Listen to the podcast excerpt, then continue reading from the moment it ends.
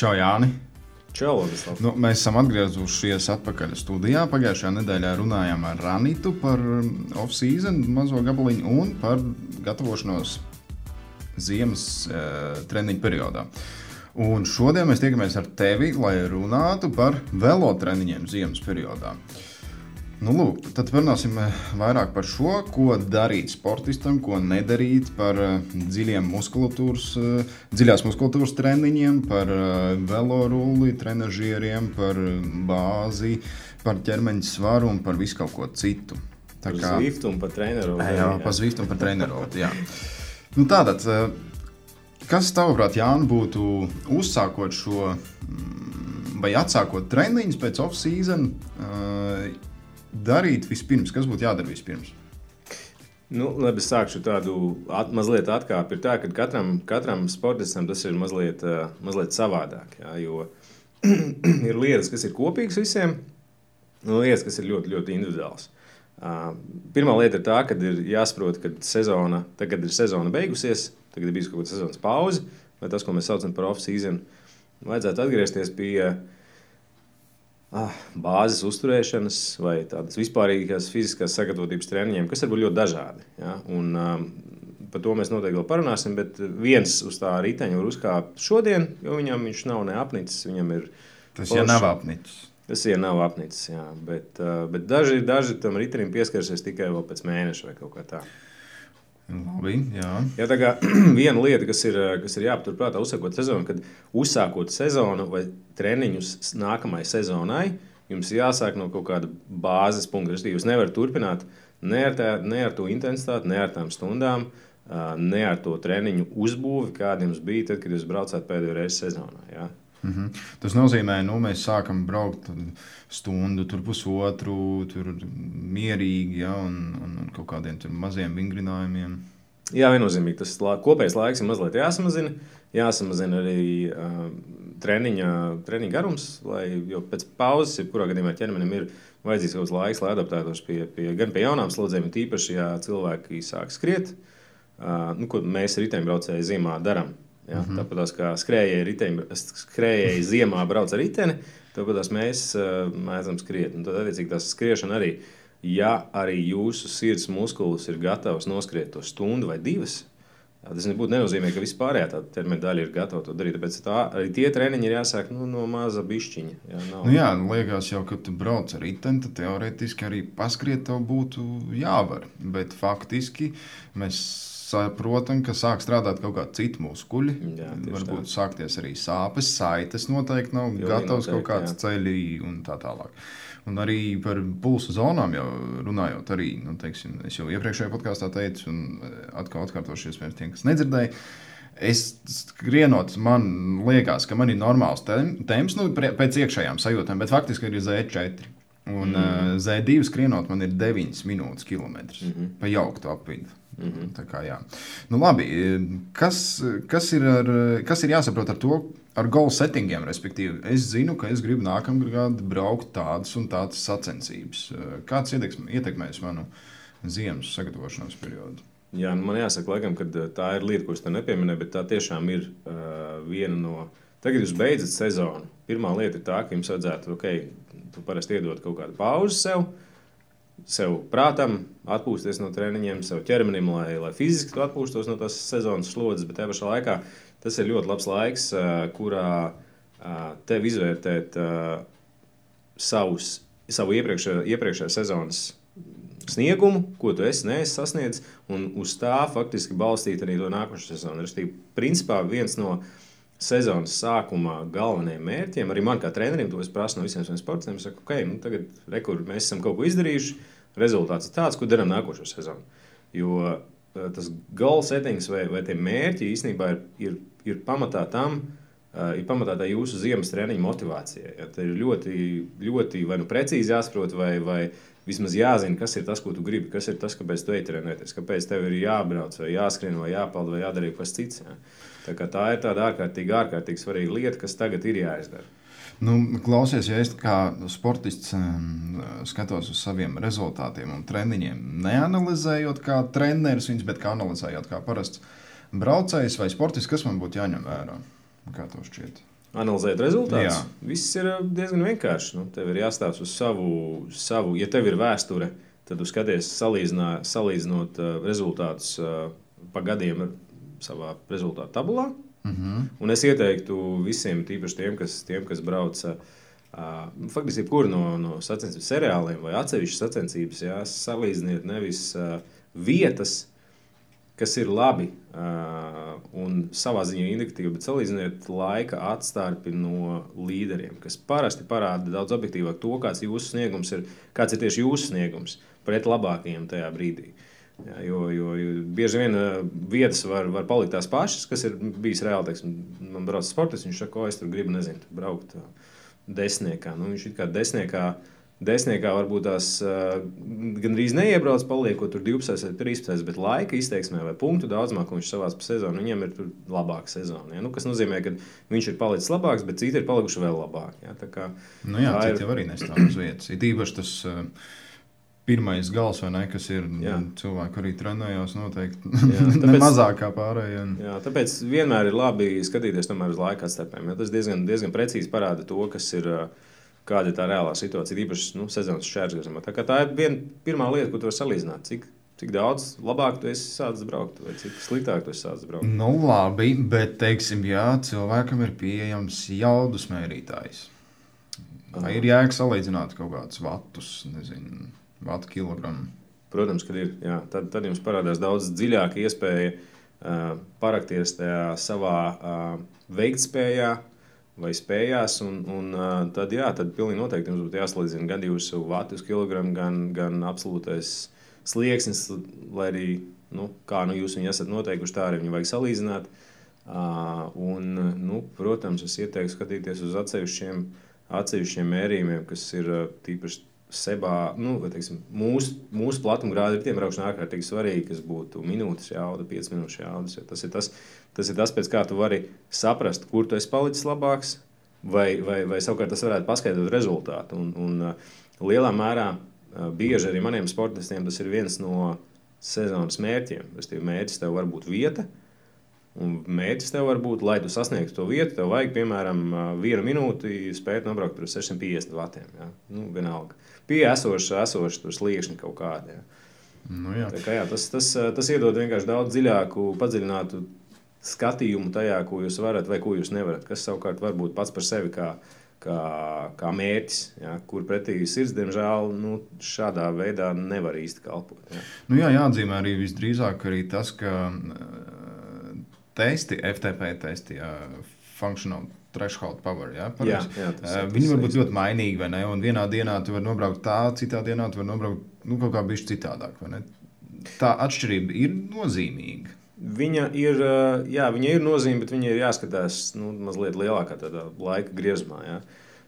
Ja jūs četras nedēļas pēc kārtas katru nedēļu brauksiet testu, nu, es pieņemu, ka tās beidzamās reizes jūs būsiet daudz tuvāk tai, tai, tai, tai savai kaut kādai vidējai jaudai.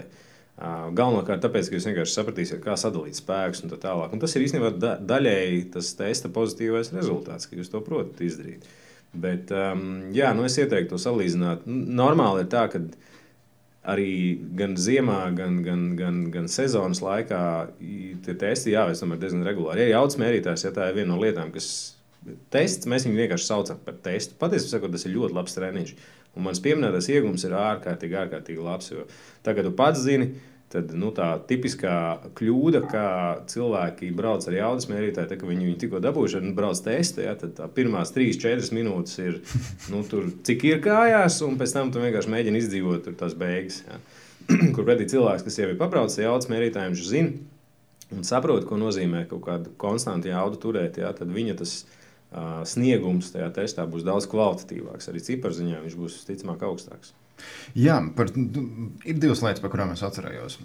Pirmā lieta, lai gan es braucu MTB, kur nav jaudas mērītāji, es prātā piedomāju pie tā, ka iz, tu man mācīji, principā, un es to ievēroju, izbraucot uz kalnu korīti un izbraucot uz plakni, mēģināt turēt vēl kaut kādu minūti to nu, to jaudu, ko tu pats esi iedomājies. Jā? Respektīvi, nevis tu uzbrauc un nomet visu un atgriezies pie kaut kā, bet nu, mēģini turēties un, un pie tās jaudas un, un braukt visu to sacensību. Apmēram vienādi. Mm -hmm. Un tas man ir ļāvis ietaupīt daudz sekundes, un visas sacensību laikā arī minūtes visdrīzāk.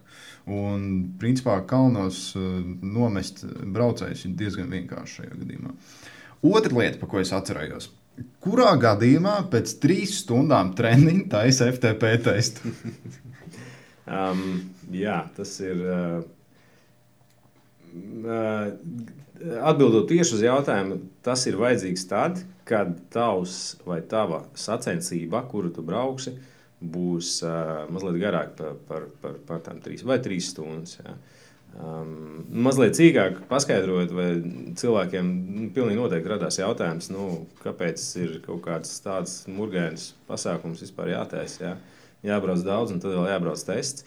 Um, Pagaid, piedod. Tur nevajadzēja, tur nevajadzēja trīs stundas braukt, bet vajadzēja 3000 kJ savākt. Jā, jā. Tas ir vēl, nu, īsumā, man tas būtu vēl vairāk. Kas ir, jā, nu, tas ir atkarīgs no, no katram tie kiloģoli. Mm -hmm. Ir uh, atkarīgi no tava sliekšņa, uh, bet jā, tas ir visticamāk, un tajā konkrētā gadījumā abi, abi mani sportisti brauc to testu pa kalniem. Līdz ar to nu, tur tā neefektīvā daļa, kur tie enerģija netiek ražota, ir nobrauciens. Laiks paiet, bet, bet nekas jau tur nenotiek. Jā. Līdz ar to jā, mēs ļoti precīzi varam izskaidrot to, cik daudz enerģijas vai cik liels enerģijas patēriņš viņam ir nepieciešams, lai viņš nobrauktu to sacensību un pēc tam izdarītu kaut kādu to savu svarīgo gājienu, lai mēs to saprastu, kāds ir tas jaudas zudums vai jā, nu, cik viņš liels ir. Viņam ir jāreplicē tas dzīvē. Jā. Tāpēc es, um, šis ir tāds labs piemērs, ko es visiem saku, uh, jo es bieži saņemu jautājumus par to, nu, tur man ir tādi. Tādi vatus kilogramu vai tāds slieksnis, un viss pēc tā sliekšņa dzenās kā pēc tāda maģiska risinājuma. Bet um, es turpinu un turpināšu atkārtot, ka tas ir tikai viens no daudziem komponentiem, kas veido tavu rezultātu. Ja? Un, un visiem es, aicinātu jūs padomāt par to, kas reāli tajās sacensībās notiek. Un, un, um, Pāanalizēt mazliet to savu, savu rezultātu, vai FTP rezultātu, vai laboratorijas testu rezultātu, mazliet projicējot viņus tos, uz tām sacensībām. Ja jūs jau sacensībās braucat Ne jau 20 minūtes, ne jau 3, ne 40 minūtes, cik jūs braucat laboratorijā. Jūs braucat stundu, 20 stundu, 30, 2 stundas, 3 stundas atkarībā no tā, ko un kur jūs braucat. Bet tā, tā sacensība ir daudz ilgāka. Ja? Līdz ar to ir ārkārtīgi svarīgi saprast, kādas ir tās prasības, kas jums jāievēro treniņu procesā. Ja? Un šiem diviem sportistiem jā, tas, tas ir tā, kā viņiem tās sacensības, ko viņi brauc, ir pietiekami garas. Tad, Tev ir, ir arī regulāri treniņi. Labi, tas, tas gan jāmin, ir, ir, ir mūsu profesionāliem braucējiem ir tur, kur tu brauc 4000 kg. Un tad tu brauc, brauc treniņu. Un tas arī ir tāds nu, pilnīgi normāli, normāls, normāls treniņš, ka tev ir 5-6 stundas, kuras tu 4 no kurām vai 5 tu izinies, un pēc tam tu tikai sāc trenēties. Jā. Nu, labi, jā. Nu, noteikti, nekurš katrs varētu kaut ko tādu izdarīt. Nē, nu izdarīt gan jau varētu, bet nu, ko tas pēc tam prasīt? Nu, tieši tā, un mēs mazliet novērsāmies no tēmas. Šis nav ne sezonas temats. Jā, jā, jā. ok, labi. Ja runājam tā, tālāk par um, ziemas gatavošanās treniņu periodu, kāda ir atšķirība starp uh, cross-country braucēju, respektīvi MTB un šoseis uh, braucēju? Ir, um, ir viens posms uh, tajā sezonas sākumā, kas faktiski ir tagad. Uh, kur es teiktu, tā atšķirība ir, ir mm, nu, minimāla. Viņi ir eh, tāpēc, ka visiem mums jāizdara, jāizdara viens un tas pats uzdevums. Ja mums ir jāatjauno vai jāpastrādā pie mūsu aerobām spējām, jāatjauno um, vispārējā fiziskā sagatavotība, un pēc tam mēs pārējām pie specifikas. Un es teiktu, ka tā lielākā specifika treniņos parādās ap janvāri. Jā. Janvāra laikā. Pie nosacījuma, ka mēs sākam trenēties kaut kad tagad, oktobra vidū. Jā, jā pie nosacījuma, ja, ja cilvēks ir tagad sācis braukt, jā, protams. Mm -hmm. jo, jo šī ir vēl viena lieta, ko es mazliet iestarpināšu, sakot visiem, kas mūs klausās, atcerieties, ka tas laiks parasti ir tāda, tāda kaut kāda. Jā, Iedoma, ka laiks ir daudz, un, un tā sezona sāksies man rekrutēt pēc nezinu, septiņiem, astoņiem mēnešiem. Vai, vai nu, klasiska sezona sākās tad, kad nokūst sniegs ir plus desmit. jā, tad jau, ir, tad jau principā ir par vēlu darīt, ja, bet uh, kaut ko darīt tā, lai tā sezona tiešām būtu izdevusies. Ja. Tāpēc, principā, ja jūs gribat kaut ko darīt, un es nerunāju par riteņu braukšanu vai par braukšanu ar riteni, bet uh, sezonā jāsākas būtu tagad. Jā. Šis būtu tas pēdējais brīdis, kad es nu, visiem ieteiktu sākt lēnām kustēties, kaut ko darīt. Jo, Pretējā gadījumā būs ārkārtīgi grūti to izdarīt, tad, kad jau būs sniegs vai viņš būs nokusis. Ja. Nu, jā. uh, labi, bet teiksim, ir kāda atšķirība starp to, kad būs pirmā sacensība? Jā, visai liela, protams. Um, Šosejā sāks vēlāk, bišķi, mm, laikam, ja? Nē, ātrāk. Ne, ātrāk. ātrāk. Nu, mūsu gadījumā tā atšķirība ir nu, minimāla. Kas bija pagājušajā gadā? Kaut kāds dobels? Dobels vienmēr jā. pirmā ir mm -hmm. dobels, dobels daudz. Jā. Nu, labi, un, teiksim, bet, uh, ko tu domā ar specifiskiem treniņiem? Nu, tie ir kaut kādi tieši vēlo specifiskie treniņi? Jā, vai? jā, jā, tieši tā. Jo tas ir tas, kad uh, janvāris parasti Kā nu kuram, okay, ja, protams, tu brauc uh, Beļģijā, tad Beļģijā janvārī kaut ko sāk darīt uh, specifiski, ir mazliet pa vēlu. Jo faktiski mm -hmm. februāra, februāra beigās, marta sākumā tev jau ir pirmās sacensības. Jā. Tāpēc tur uh, ir pavisam cit, cit, cit, citādāks tas sezonas uh, sadalījums. Jā, bet, uh, jā, specifiski treniņi tieši uz velospēdu, tieši tie, kas ir vērsti uz uh, nu, to sacensību specifiku. Respektīvi, piemēram, tie, kas brauc šosejā, viņi noteikti tajā brīdī sāks.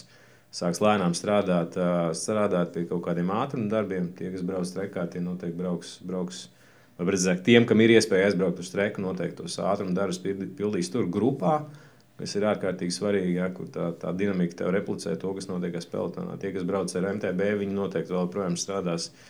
strādās uh, zālē un noteikti mēģinās savu teiksim, vispārējo fizisko formu pavilkt mazliet garāk, jo braukšana ar uh, kalnu divriteni ir daudz vairāk prasīga pret jūsu ķermeni, ķermeņa augšdaļu, muguru tā tālāk. Tāpēc, kad, uh, Daudz vairāk jāstūrē, jābremzē, jāpārvalda ritenis. Jā. Tur, jā, tur parādās, parādās izteikta, izteikta specifika. Nu jā, ja tu jau minēji par kaut kādu janvāri, tā, vai nu, paskaidro nedaudz par um, sadalījumu makro un mikrociklos, jā, respektīvi, vai mēs iedalām šo sezonu? Jā, protams, nu mēs visa sezonā tev jāstāsta uz. Tas makrocikls nav, nav, nav precīzi nekur nodefinēts, cik -hmm. viņš precīzi garš ir. Jā, mēs varam skatīties arī uz olimpisko ciklu, ko daudz atsaucās, ja tas ir četri gadi. Jā, bet eh, no nu, šajā gadījumā makrocikls teiksim, būs uh, trīs mēneši, ne, no mm, oktobra līdz janvāra sākumam. Jā, jā, jā. Mhm. Tajā mēnesī mēs eh, ko darām? Um, jā, mēs pieņemam tādu virtuālu atlētu, kas ir tagad sācis, sācis sportot, un viņš sāks uh, savu sacensību sezonu kaut kad, kad sākās, piemēram, uh, 22. aprīlī. Virus. Jā, piemēram, 22. aprīlī. Tad, tad, jā, tad šis, ir, šis ir brīdis, kad, kā jau teicu, mēs. mēs rūpējamies vai strādājam pie savām aerobajām īpašībām. Kas nozīmē, ka jums ir garāki treniņi ar daudz zemāku intensitāti, kā tas, būt, kā tas noteikti ir, ir sezonā. Jā, sezonā jūs Jā, un zini, kas ir? Nu, es nesen pievienojos tajai Zvift grupiņai Latvijā, kas ir Facebookā privātā grupiņa, kuru Kaspars Gārda pārbauda. Un Džeki tur normāli plosās šobrīd. Liek bildīts ar vatiem un, un brauc pēc kaut kādām sacensībām, digitālajām tā tālāk. Ko viņiem tas, teiksim, maksās pēc tam? Mm. Jā, nu šobrīd, eh, šogad tas tā, teikt, tas tā izteikti laikam ir eh, man un, un, un citiem, citiem, citiem treneriem iekritis acīs. Eh, ne tikai Latvijā, es domāju, vispār visā pasaulē.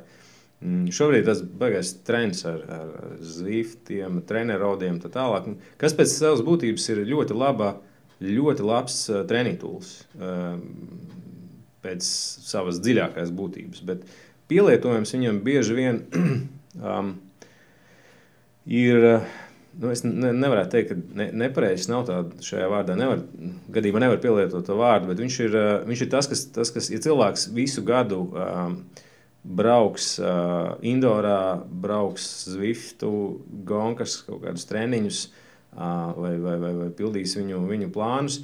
Un visticamāk, tas, tas, uh, tas sezonas cikliskums būs mazliet uh, būs par maz. Par maz, par maz tādas bāzes, bāzes kā sagatavotības, lai to sezonu tiešām tā normāli, normāli izbraukt. Ja. Tas, kas man kā trenerim visvairāk biedē, uh, Um, kad cilvēks vienmēr nāk un saka, o, jā, es, man, man ir tiešām bijusi pieredze ar ne, ne, ne, ne latviešiem, teiksim, tā, mm -hmm. kas tiešām seko tajā programmā, kas brauc treniņot programmas un tā tālāk. Un es pēc tam skatoties viņa datos, es arī redzu, ka viņš jā, smuki teiksim, seko, audzējot kaut kādu intensitāti, bet vienā brīdī arī tas pats cilvēks saka, ka es vienkārši vairāk nevaru. Janvāra vai februāra mēnesī braukt tos, tos, tos sliekšņu treniņus, vai virsliekšņu treniņus, jo sezona vēl ir 2-3 mēnešu attālumā. Un, um, nu, cilvēki vienkārši izdeg. Cilvēki um, no vienas puses ir ļoti forši braukt, un tu un es mēs abi zinām, visiem gribas braukt ātri, un, un tie, tie lēnie treniņi ir garlaicīgi. Tā, jā, tas, tas, tas, kas priekšstats, kas valda. Jā. Un, līdz vienam brīdim tas arī ir. Bet ir jāsaprot, ka tas ir ārkārtīgi vajadzīgs, vajadzīga komponenta un sastāvdaļa, lai tomēr nekaitējot sev, nekaitējot uh, jā, savai tādai sporta ilgmūžībai, ja tā var teikt, lēnām progresēt uz priekšu. Jo es esmu vienmēr gatavs iemainīt mazliet lēnāku progresu, bet vairāk gados.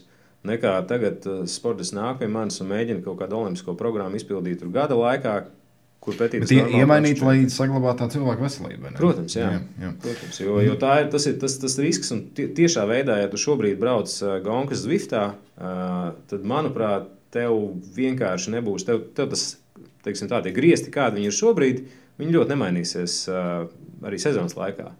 Un, nu, to es esmu dažādos, dažādiem pašmāju piemēriem redzējis, ja, kad ir cilvēki, kas ļoti ātri nonāk līdz, līdz savam nu, nosacītam pīķim, jo principā tas nav pīķis, tas vienkārši ir nu, tā intensitāte, ko viņš spējīgs tolerēt. Ja, tad, tad viņš dzīvo ar šausmīgās pārslodzēs un tā tālāk, un, un uh, brauc pilda tos uzdevumus. Bet viņš sezonā tie džeki, kas, kas pareizi trenējas, viņi vienmēr viņam pabrauc garām. Ja. Uh, nu, tā ir tā realitāte, jā, jo tu plānveidīgi gatavoties, var sasniegt augstākus rezultātus nekā, nekā visu laiku dzīvoties tajā augstā intensitātē. Tā kā, uh, ir savā, savas labās ziņas, uh, arī daudz manu sportistu izmanto Zwiftu, un, un tu nekā slikti nav, kamēr tu zini, ko tu, ko tu gribi. Nu, viņi Zwift izmanto citādāk. Viņi pārnes uh, ieplānotos treniņus. Jā. Uz Gārminu, un, nu, vai uz savu ierīci, jā, un brauc jā, vienkārši jā. skatoties to foršo bildīti un vainīgo bildīti. Tas viņiem tas ir kā papildus motivācija, un, lai neapnīk rullis. Jā, par to mēs vēl parunāsim. Ja mēs atgriežamies atpakaļ, ok, ir tas makrocikls. Mēs zinām, ka mēs strādājam uz kaut ko tādu. Kas šajā gadījumā būtu mikrocikls? Teiksim, nu, tur, mēnešu ietvaros, eh, nezinu. Trīs, četras nedēļas. Jā, tas ir tas, ko mēs skatāmies kā, kā mikrociklu. Parasti ir normāli, tas ir eh, kā nu kuram trenerim, sportistam. Tās var būt eh, divas plus, plus viena vai trīs plus viena nedēļa, ja, kur mums ir divas aktīvas nedēļas un, un viena atpūtas nedēļa, vai trīs aktīvas, viena, viena atpūtas nedēļa. Tas ir tas mm -hmm. mazais mm -hmm. laika posms, kuru mēs plānojam, ņemot vērā to makrociklu. Ja, tad, Mēs tas, es paskaidrošu tiem, kas, tiem, kas jautā, tiem, kam ir galvā jautājums, kāpēc mēs runājam par mikro makrocikliem.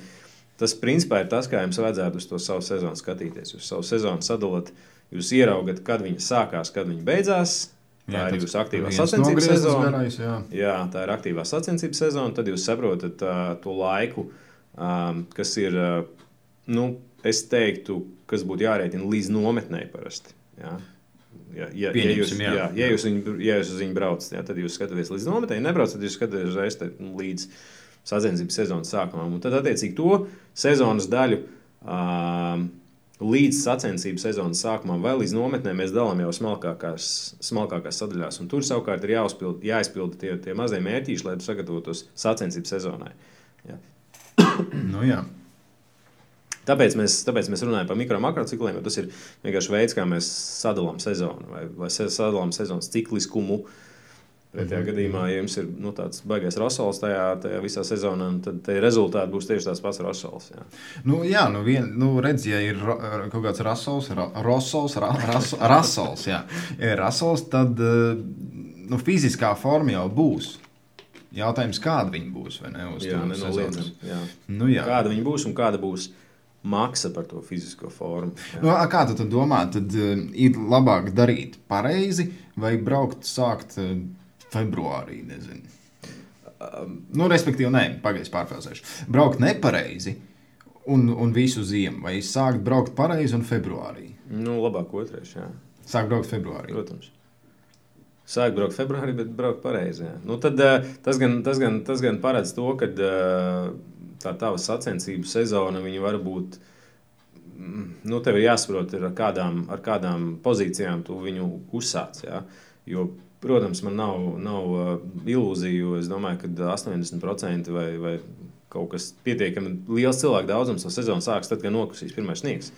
Es to ļoti labi saprotu. Ja, tad būs brīdis, kad visi meklē, meklē riteņus un, un sāk braukt kaut ko un mēģina kaut ko saķert pirms, tā pirmā, pirms tās pirmās sacensības. Bet, uh, Nu, tiem, kas tomēr plāno trenēties, jā, es ieteiktu, tomēr mēģināt at, sākt ātrāk, bet ātrāk to darīt pareizi. Jo nu, es vienmēr saku, nu, mums ir, uh, ir jādomā nu, mazliet ilgtermiņā. Sports, it īpaši izturības sports, jebkurš, tā skriešana, vai tā ir riteņbraukšana, viņš prasa laiku.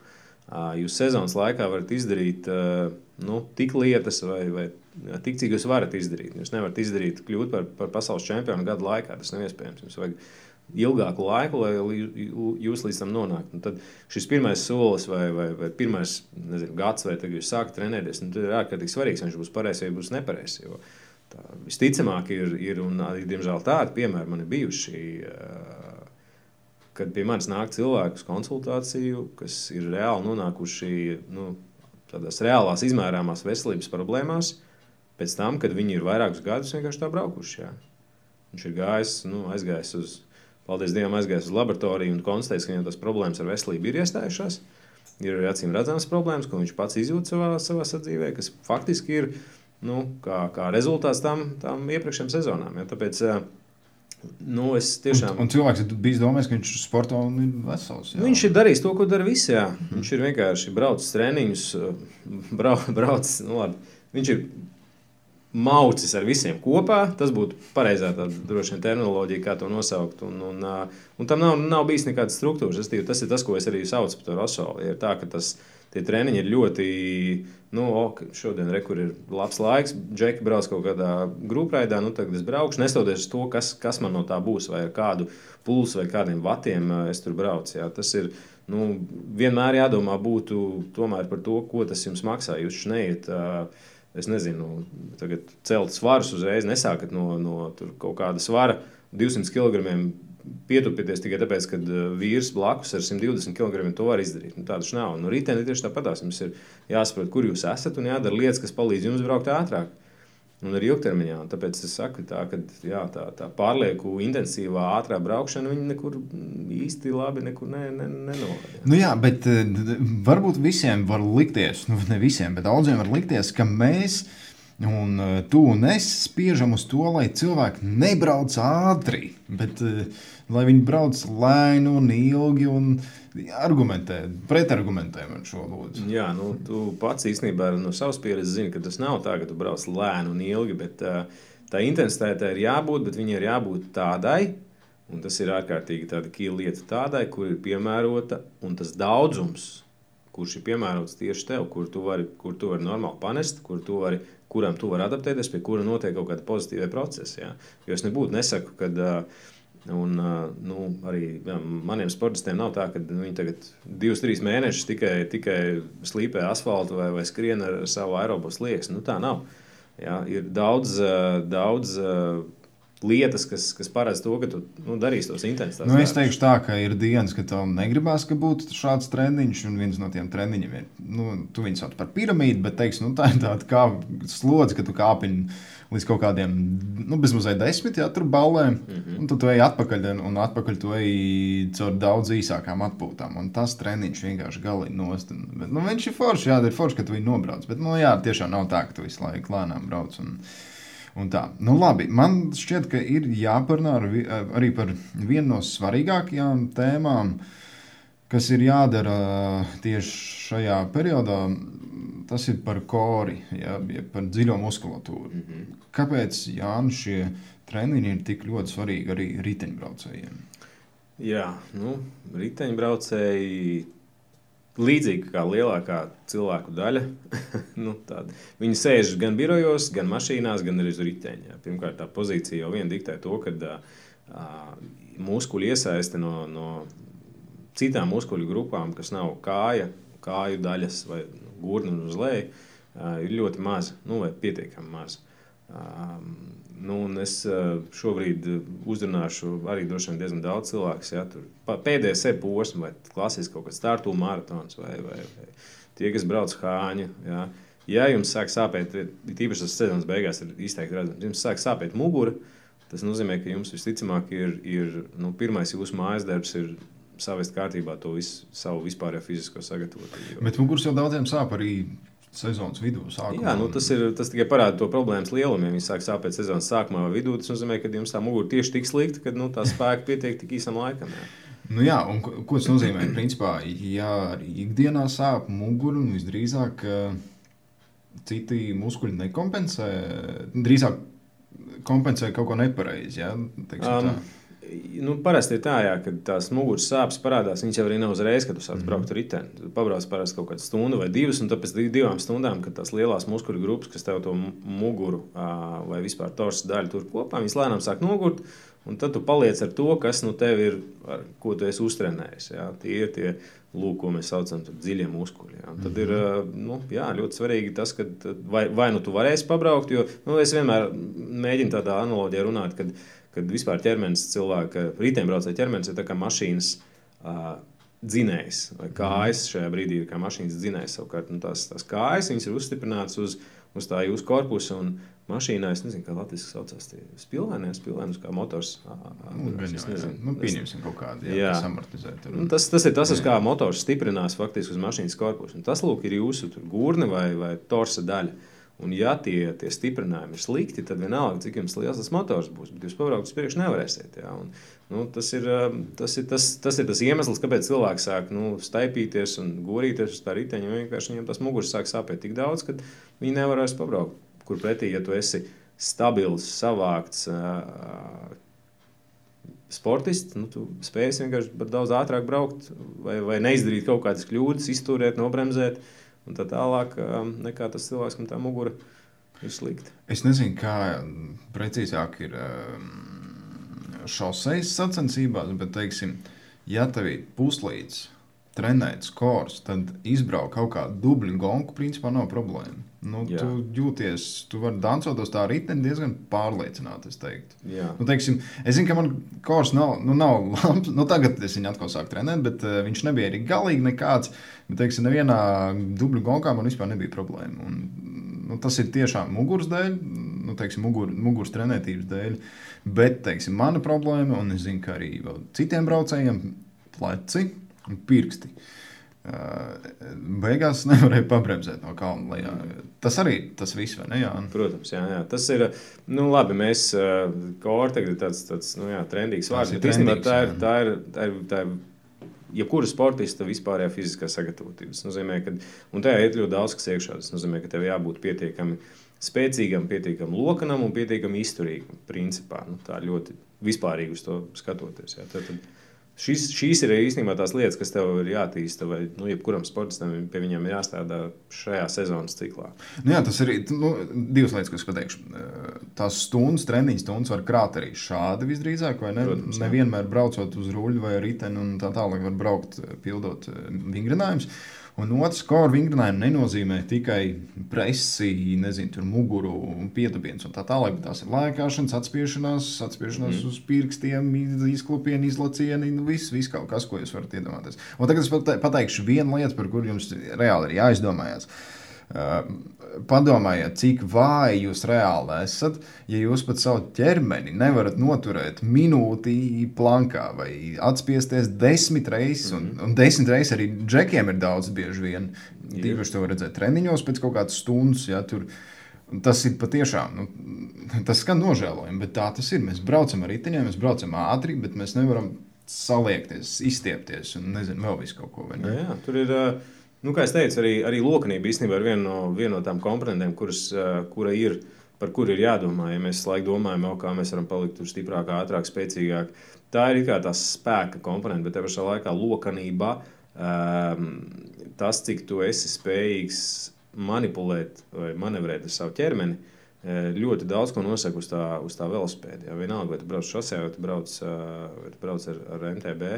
Tā kā, jā, nu, tas ir Tā, tā tas ir. Mēs esam vāji, tāpēc, ka nu, mums ir ārkārtīgi sēdošs dzīvesveids. Un riteņbraucēji šajā ziņā nav, nav, nav izņēmums, jo mēs arī uz riteņa sēžam. Jā.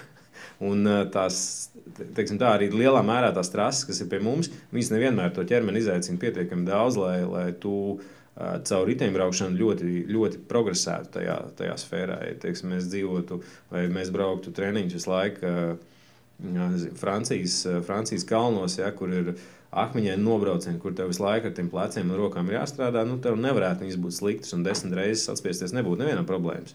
Bet, ja mēs aizbraucam ar mūsu Latvijas muskultūras tādiem kalniem, tad tā ir pilnīgi reāla problēma. Jā. Tāpēc, ka mums nav tik daudz jābremzē, mums nav tā jāvalda ritenis. Jā kā, kā tas būtu tur. Nu, bet, klausies, ja mēs par šo runājam, eh, par braukšanu ārzemēs, eh, Mārtiņš, Lejiņš un Mārtiņš Flaksis mm -hmm. pagājušajā gadā gatavojās Āfrikai. Jā. Viņiem bija specifiskāk tie, teiksim, kor eh, vingrinājumi vai, vai, vai kā? Um, es uh, gribētu teikt, ka viņi nebija specifiskāki. Viņi mm. bija varbūt tās ātrāki, a, a, viņi sākās ātrāk. Viņiem, viņiem, bija, viņiem bija daudz vairāk koris un daudz mazāk. Vai mazāk, nevis daudz mazāk, bet vienkārši mazāk nu, zāles. Zāles, es domāju, zāle tie ir tie, kur mēs ejam pie mhm. trenižieriem, pie smagumiem un reāli sākam strādāt. Tā ir nākamā tēma. Jā. Tā ir nākamā tēma, jā. Bet Slim. viņiem bija šīs komponentes bija mazāk. Īstenībā viņi vingroja ļoti daudz, jo, jo tas bija viens no priekšnosacījumiem, ko es kā, kā, kā treneris izvirzīju, kas, kas, ir, kas bija jāsniedz, ir tas, ka tev ir korei jābūt ļoti labai, jo nedēļu gara sacensība ar ļoti garām stundām uzliek ļoti lielu nu, tādu stresu vai pienākumu tam ķermenim, lai viņš neizjuktu tur 4. un 5. dienā. Jā. Un, paldies Dievam, ar to bija tiešām mēs bijām izdarījuši labu darbu. Tur viss bija kārtībā abiem mārciņiem. Mm -hmm. Ja gadījumā, nu, klausītāji, ja jūs redzat, ka jums būtu interesanti parunāt ar šiem abiem cilvēkiem, kas pirmie latvieši izbrauca Cape Epic sacensības, tad kaut kur uzsitiet ziņu. Mēs noteikti sazvanīsimies, paaicināsim. Mm Mārtiņu no laukiem un vienu Mārtiņu sazvanīsimies noteikti un, un, un parunāsimies, un būs gan jau ka interesanti. Jā. Nu, labi, tu arī pieskāries tai tēmai par svaru zāli. Kurā brīdī būtu jāiet uz svaru zāli un kāpēc vispār? Jā, jā tikai tad, kad par svaru zāli jēga aizdomāties, tas arī ir viena no lietām, kas, ko, ko daudzi dažādu iemeslu dēļ uztver kaut kā ļoti dalītām emocijām. Jā. Daži domā, ka riteņbraucējiem zāle vispār nav vajadzīga. Tas ir tikai tur. Es tagad ar rokām uzstāju pēdiņus, ja kačakiem um, vai treks sprinteriem, nezinu. Jā. Un, un, un daļa, kas, daļa, kas domā, ka viņiem uzreiz ir jāiet uz zālē, bet īstenībā zāle par viņu ir jāsāk domāt. Uh, Tikai tad, kad jūs varat, vis, nu, tas ir tas absolūtais minimums, ja, ka tā minūte vispār nav nekāda problēma tajā plānā, mm -hmm. un ka tas 20 reizes var atspiesties. Un ka gurni ir taisni un dibens ir taisns nevis uz iekšā, uz augšu. Jā, jā, jā. jā. Tad, tad, nu, tās ir, tās, nu, okay, tur, protams, ir vairāk par to, bet, bet principā tas, ko es gribu pateikt, ka no sākuma ir jāsāk ar vispārēju fizisko sagatavotību. Kamēr jums nav tā plecu satura, un jūs nespējat ar savu svaru kaut ko izdarīt. Nu, padomājiet, jūs nevarat pietupties simts reizes no vietas. Ne, nu, es nemanāšu par aizlaušanos, bet teiksim, vienkārši cilvēki to dažreiz nevar. Ja? Kas nav nekas, tas savs svars uz divām kājām. Tas, nu, to, nu, es... to vajadzētu operēt diezgan, diezgan elementāri. Ja? Vai uztaisīt palēcienus kaut kādus. Nu, tad kāpēc būtu jāiet zālē un jāliek vēl kaut kāds papildus stress virsū jūsu locītavām, muskuļiem, mugurkaulam, kurš nav tam gatavs? Ja? Jā, nu, zini, es, es biju braucis to mm, kaktu, ne, kā kalvas konts pateiktu, pagalmu sacensības olainē. un, uh, Džeks, kurš bija viena vieta augstāk par mani, viņš pateica, viss. Man tagad ir zāle, uh, es pirkšu karbonu riteni, man tagad ir svaru zāle, un rīktīgi, es nākamgad rīktīgi spiedīšu, nu tā, nu tā rīktīgi braukšu, un rīktīgi āķis lūpā un tā. Un viņam nebija kontakta atpakaļ. Mm -hmm. Pirmais, par ko viņš domāja, bija karbona ritenis un svaru zāle. Jā. Tas ir tas klasiskais visdrīzāk. Nu, tas nav tāds jā, tik, tik lineārs šorts, ka mēs nevaram novilkt starp, starp, jā, starp to performanci uz riteņa, uz zāli un karbona riteni. Nu, jā, labi, bet mm, fórumos XC galvenokārt šoreiz par smieklīgu lietu. Pēc Hāņas bija komentārs, kas ir paņemts no Facebook, kur rakstīja, kas par Škins, jā, pareizi izrunāja uzvārdu. Ja? Jā. Jā. Viņš runāja, kā var nobraukt ātrāk Hāņu. Viņš uzrakstīja, vienkārši stiprāk jāspiež ar kāju uz pedāli.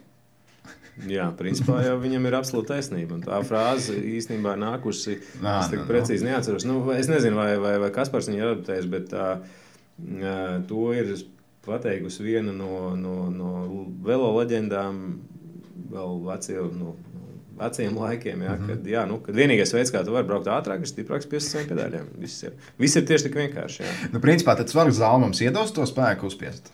Uh, jā, viņi iedos spēku uzspiest, bet viņi neiedos to izturību uzspiest. Mm -hmm, mm -hmm. Jā, jo vienā citā sarunu tematā, formā, citā jau Facebook grupiņā. Um, tur bija Džeks, kas ir diezgan bija tuvs man tas gadījums. Viņš saka, viņam ir 70 kilo, kilo, kg, 4 vati kg. Viņš iziet uz grāmatiem un viss viņš neko nevar izdarīt. Kas, kas viņam būtu jādara?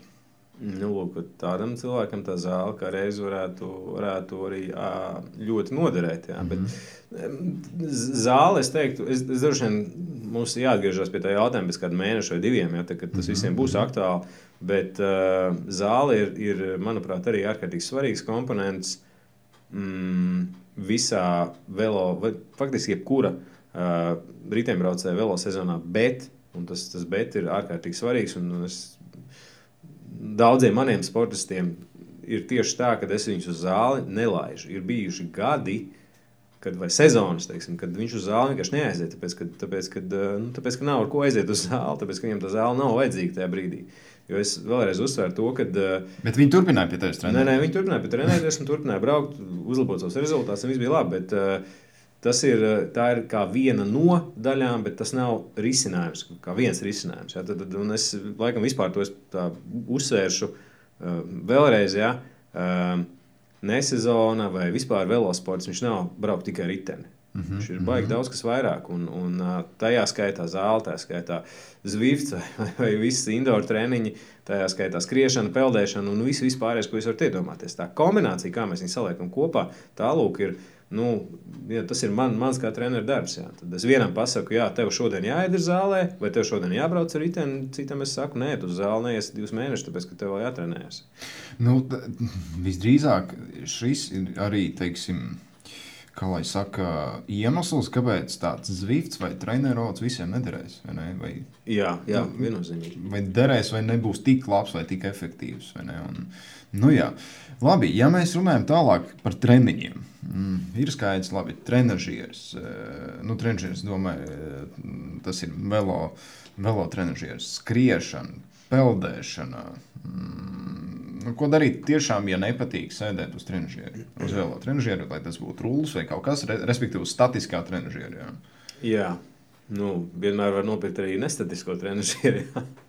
Vai nu nopirkt uh, veltni, kas ir mm -hmm. trīs cilindrus, kā mm -hmm. uzliekat riteni. Kas, tur ir jautrāk tā braukšana. Uh, tur daudz jautrāk tā riteņbraukšana. Jā, jā, tur ir risks nokrist un viss pārējās no tā izrietošās sekas. Bet tā īstenībā ir tas, ir tas no kā parasti sāk sporta skolās jaunie sportisti. Veltnis. Veltnis tieši jā. tā, jo tāpēc, tas ir arī. Uh, Man vēl joprojām mājās ir, es neesmu uz viņu braucis ilgi, jā, bet man ir vēlnes, un vēlnim ir ārkārtīgi laba, laba īpašība. Viņš viennozīmīgi daudz labāk replicēs to, kā, kā jums būtu jāsēž riteņi, strādās jūs līdzsvaru, un tā pedalāža vai pedalēšanas tehnika um, būs uh, uz vēltņa viņi daudz labāk izkopja nekā uz, uz statiskā trenižera. Ja, mm -hmm. Statiskais trenižers ir nu, laupa daudzas lietas, kas. kas nu, tur nav jātur līdzi. Tur nav jātur tur var stāvus braukt, tas nezinu, jā. var visāds figūras taisīt. Labi. Uh, tad, ir, tad, tad vēl līdzīgs jautājums būs īstenībā, īstenībā no Facebook. To, to, tos mēs lasīsim vēlāk. Jā. Labi, kas šajā periodā būtu jādara ķermeņa svaru?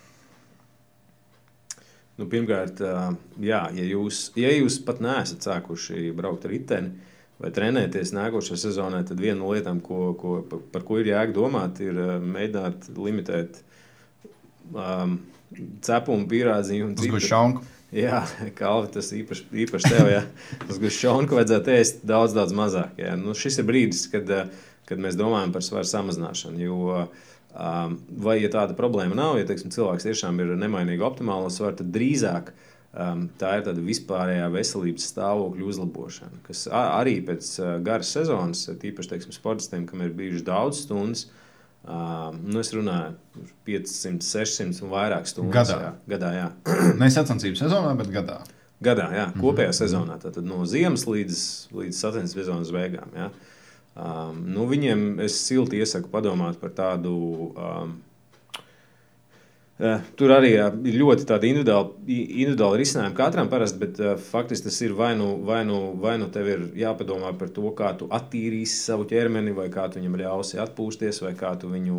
Nu, ir, nu, mēs, mēs, mēs runājam par tādiem diezgan, diezgan dziļiem un, un, un uh, Individuāli. Individuāli, jā, nu, procesi visiem vienādi, bet teiksim, tas problēmas, kas var būt, ja teiksim, daudzi, daudz pēc sezonas badojās. Ja, badošanās ir starp citu ļoti tādā, nu, tās neizplatīta tehnika, viņa ir diezgan grūta, bet ļoti veselīga īstenībā. Un viens tas papildus iegūms, ko iegūst tikai, ne, tikai no svara zuduma, ir tas, ka tev ķermenis vienkārši tiešām šūnu līmenī spēj atjaunoties daudz labāk nekā nekā tas būtu citos gadījumos. Ja. Mums, kā sportistiem, tas risinājums ir vajadzīgs diezgan.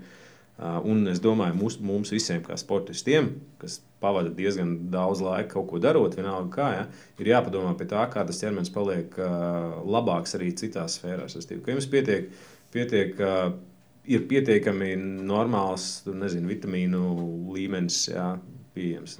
Aiziet, uztaisiet asins analīzes. Tā ir vēl viena lieta, kas ir Ko es ieteiktu nu visiem, nu, jā. visiem izdarīt? Jā. Par asins analīzēm, ja mēs runājam, nu, ir noteikts saraksts, ar, kas būtu teiksim, trīs lietas, uz kurām būtu jāskatās. Uh, šobrīd tas lietas mainās. Patiesībā mm -hmm. viņas ir arī dzēna, jāsaka, un īpaši asins analīzes. Tur ir, jūs pastīs, paskatīsieties gulbi laboratorijas tajā izrakstā, nu, tur mm -hmm. dabūt, manuprāt, kaut ko, ko tūpīt 300 pozīcijām vai kaut kas tāds. Bet es noteikti ieteiktu uztaisīt vispārīgu asinsvainu, kas ir, ir manuprāt, diezgan līdzīga visās laboratorijās. Vai viena, viena tā pati, es gudīgi pat nezinu. Bet papildus paskatīties noteikti uz D vitamīnu, jo viņš gandrīz visiem, kas nesaplementē šo te gandrīz visiem ir uh, pazemināts. Jā, Latvijā dzīvojošiem. Jā. Latvijā ne tikai Latvijā, vispār, jā, mums, uh, diemžēl, un arī sportistiem kā tādiem īstenībā ir, ir um, arī daudziem, kas dzīvo siltajās valstīs, un daudz atrodas saulē, tas D vitamīns dēļ lielās slodzes var būt pazemināts. Mhm. Uh, D vitamīns un um, uh, dzels Nu, jā, B grupas vitamīni, es teiktu, kopā. Ja mēs skatāmies, nu, es varbūt tās vispār, vispār no tos uz fertīnu hemoglobīnu.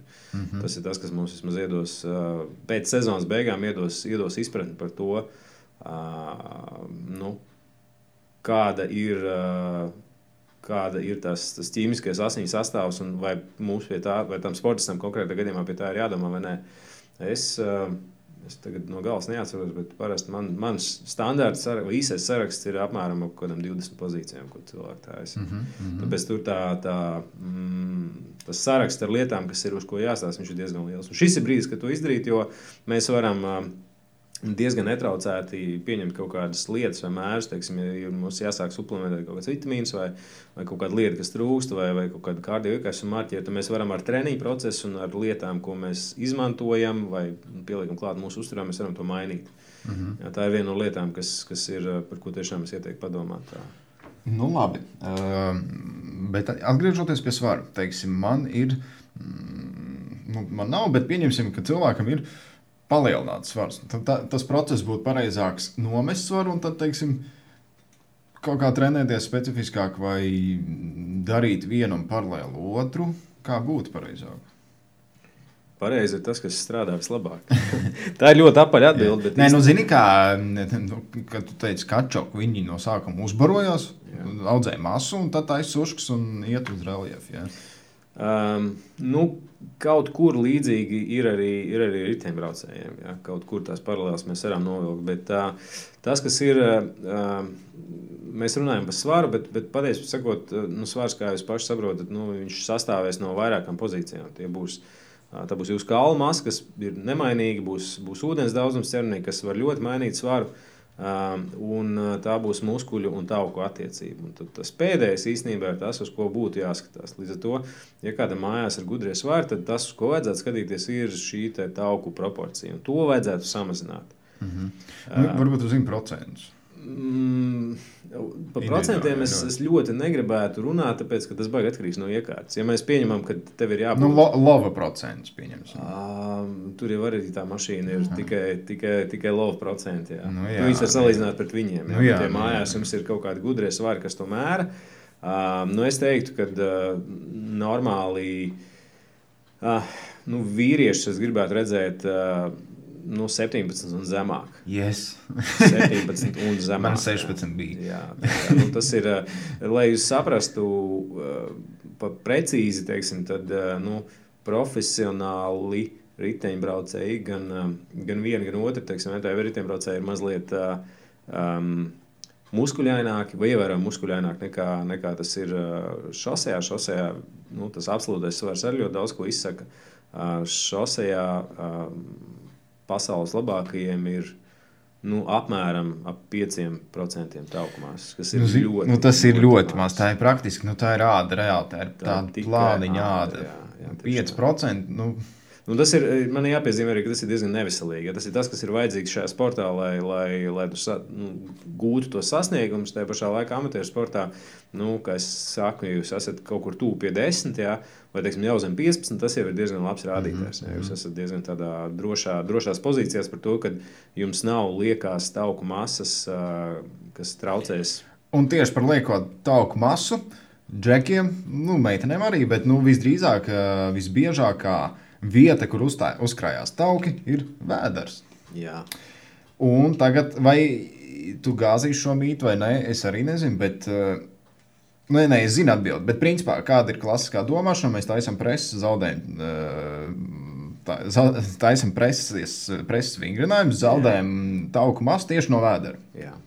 Muļķības. Pilnīgs muļķības. visiem, visiem, kas to dara, es ieteiktu. Uh, pārstāt darīt, darīt muļķības un sākt taisīt kaut ko, vai darīt kaut ko, kas tiešām, tiešām jums. Uh, Izolēti taukus nevar zaudēt. Nevar, Tā būtu. Nu, var atsūkt vienīgi. Nu, tas, ir, tas nav zaudēt, tas ir atsūkt. atsūkt jā, bet nevar. Jā. Jā. Tad tie procesi, kas ir jūsu ķermenī atbild par tauku dedzināšanu, viņi nav atkarīgi no vingrinājuma, kā jūs viņu precīzi darāt. Respektīvi, jūs notēmēsiet, tagad mēs taisām riteņbraukšanai specifisku vingrinājumu uz riteņa, un jums ir kaut kāda liekā tauku masa uz kājām Nu, tas nebūs tā, ka tās kājas dievēs pirmās un vispārējais pēc tam. Jā. Tas Labi. Ir, Skaidrs, tievējiet, barojieties, un vēl uz kaut ko nākamā. Es domāju, es, es masu papildinājumus, un no, nu, daļo, daļo, daļo dzimumu à, jāzina, jā, jo mēs runājam šeit par vīriešiem, bet sievietēm, un sievietes, dārgās sievietes, lūdzu ieklausieties, es ceru, ka jūs esat mūsu klausītāju starpā, ir tā, ka sievietēm tauku procentam ir jābūt lielākam. Daba, kā man dažas sievietes teikuši, daba ir netaisnīga, veči var būt uh, tievāki vai, vai precīzāk, maza, mazāk, ar mazāku tauku procentu nekā sievietes, bet uh, sieviešu uh, endokrīnā veselība ir stipri vien atkarīgi no tā, kāds ir tas tauku procents, kas sievietē ir. Nu, nu, tad 20 kaut kā. Jā, jā sievietē zem 20 jau ir ļoti maz. Sievietei tavi, tavi tauku procenti būs tas, kas viņai jau būs ļoti, ļoti riskanti. Jā. Mm -hmm. Tā tas ir tas pilnīgi nopietni. Tā ir lieta, kas, par ko ir jāga padomāt. Ja jūs domājat par, par tauku samazināšanu, tad e, sieviešu gadījumā klasiski es teiktu, nu, tā uz, uz lielo populāciju runājot, tā nav parasta lieta, ar ko jāstrādā sievietēm. Sievietes parasti tās, kas nonāk līdz velosportam, viņas jau ir diezgan um, nu, tādas uh, pietiekami fiziski labi attīstītas, nu, nu, bez liekā svara, jā, vai bez liela mhm. liekā svara. Jā. Kā, mm. jā, ne, nevajadzētu to mērķiecīgi uzstādīt pa, pa savu uzdevumu. Ja tas tā ir, tad, tad vienkārši skatieties, kas notiek jūsu ķermenī. Nu, jā, jā, tas ir ļoti, ļoti svarīgs fakts īstenībā. Jā. Nu, labi, bet mēs visu laiku runājam par ziemu, bet nevienreiz nepieskārāmies zemajām temperatūrām. Mm. Treniņi mīnusa grādos, Jānis vai tiem būtu jābūt vai nebūtu, un ja būtu, tad kādiem? Nu, redzi, ir, jā, ir tā, ka tas arī ļoti atkarīgs no, no, no cilvēka. Ir, es vispārināšu savu viedokli, teikdams tā, ka uh, nav kaut kāda viena, viena tās, vienas temperatūras, kurā, uh, nu, kurā nevar braukt vairāk, vai kurā ne, nav efektīvi vairāk braukt. Jā, nu, viņa tehniski un teorētiski mēs, viņi ir, viņi, mēs varētu atrast, bet uh, tam nav īsti, īsti nekādas tādas pienākas vērtības. Restīvi, ir katram cilvēkam pirmkārt ir savs, savs tas, nu, slieksnis, līdz kuram viņš ir gatavs braukt ārā. mīnus grādos. Uh, arī man ir tieši tāpat. Es principā braucu ārā, kamēr ir nu, mīnus pāris grādi. Tas parasti mīnus, zem mīnus piecas vairāk ne, negribu būt ārā. Bet, bet nu, jā, tad, ja, ar ziemas braukšanu tā, ka apģērbam jābūt ļoti kvalitatīvam. Apģērbam jābūt ļoti kvalitatīvam, tāpat tās jābūt kvalitatīvam apaviem, sagatavotam ritenim un tā tālāk. Tur ir ļoti daudz lietas, kas. Um, kas nu, apgrūtina jūsu braukšanu ārā. Ja? Jo siltākas temperatūras, jo vieglāk jums būs. Arī ķermenim būs vieglāk. Ja? Bet, um, um, jā, mīnus grādos vai teiksim, augstā laikā braukt ārā var. Uh, Vajag, vajag nevis dēļ tā, ka ir augsts gaiss ārā un tas jums dos kaut kādu pievienoto vērtību un treniņiem, bet bez jūs dabūsiet vienkārši svaigu gaisu. Jā, tieši tāpat tās var darīt jebkuras citas lietas, un arī es, ja ir mīnus, nu, liela mīnus grādi ārā, es labāk iešu un sniegs. Jā. Es iešu labāk slēpot distanci slēpēm, mhm. nekā braukt ritē. Mm -hmm. Vai, ja nav sniega, bet ir mīnus, es labāk iešu uz siltas repēm staigāt. Jā, trīs mm -hmm. stundas nekā mhm. braukt ārā trīs stundas. Jo pie zemām temperatūrām riteņbraukšana ārā ir diezgan grūta.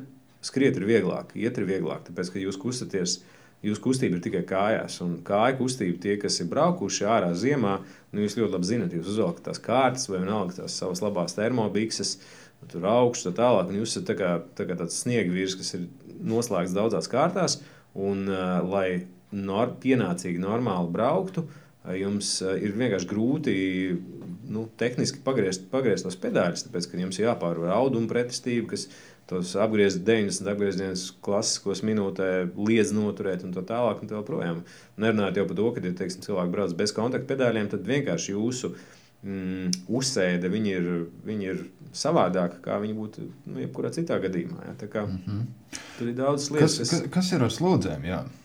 Uh, nu, tad, kad jūs braucat ārā, tad uh, es teiktu, ka visefektīvākais ir tos treniņus plānot ar tādu vienmērīgu slodzi. Jo lielākā problēma ir, viņi sākās tajā, ka jūs nevarat saģērbties dažādām slodzēm. Ja mēs ejam ārā pildīt kaut kādus intervālu darbus, tad ir vai nu tā, ka jums ir jābūt uh, līdz rezerves drēbēm, vai, vai es nezinu, kaut kādā punktā X noliktām. Vai sievaru mašīna. Vai sievaru mašīna, jā, kas, kas jums ļauj manevrēt ar tām apģērba kārtām, ko jūs lietojat. Jo pretējā gadījumā jūs izbrauksiet ārā, un par to arī, manuprāt, Anita runāja pagājušajā podkāstā, kad uh, Tu vari, tu vari saģērbties tajā vienā temperatūrā, un, jā, un tas tā klasika ir tāda, ka tu izjūt ārā, tev jābūt mazliet augstu, jo tad tu vari iesilt, un tev būs tieši tā, kā vajag. Tajā pašā laikā, ja jums ir mainīga slodze, tad tieši tas pats notiksies ar ķermeņa temperatūru. Jums ķermeņa temperatūra vienā brīdī pieaugs, ja jūs būsiet saģērbušies priekš mīnus 5 un priekš tā, lai brauktu ar pulsu, ar aerobu pulsu. Bet, ja jums pēkšņi jābrauc būs 2, 3 vai vienalga vairāk minūtes ar anaerobiem slodzēm, tad uh, jums vienkārši būs pa karstu, un tad jūs sasvīdīsiet, atdzisīsiet, un tas ir Tas ir tas bīstamais brīdis, kad es teiktu, ir, eh, kur tā ārā braukšana ir jāsaprot, kā viņš ir savā ziņā iegūms, jo ir lietas, ko jūs nu, varēsiet paņemt no braukšanas ārā, bet tajā pašā laikā tur ir zināms riska faktori, kas vienkārši jāievērtē iekšā tajā visā. Nu jā, zini, Roberts draugs no Hawaii Express eh, veikala rīko bieži vien ziemas braukšanu, bet viņš tēmē tieši uz to tehnisko pusi, kas ir tieši MTB braucieni principā braukšana pa sniegu laikam diezgan līdzīga braukšanai pa dubļiem.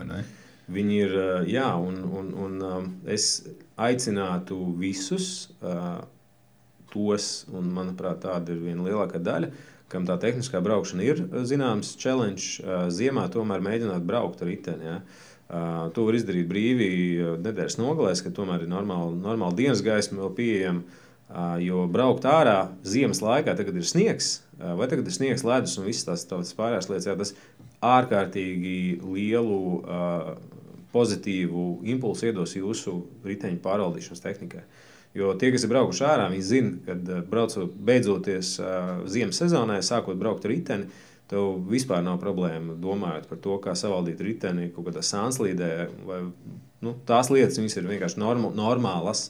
Jo, tāpēc, kas braucot ziemā, tieši tāds, tieši tāds arī notiek, ka tas ritenis visur slīd, viņu visur nesā tā tālāk. Un, jā, jūsu pārliecības riteņi pieaug dramatiski. Jā, kur pretī šis ir tas lielais uh, mīnus braukšanai telpās, ka tur tā vienkārši nav. Nu jā, mēs tur apsēžamies, dibens ir stabils un braucam, griežam kājas. Labi, forši. Uh, kas noteikti nebūtu jādara ziemas sezonā?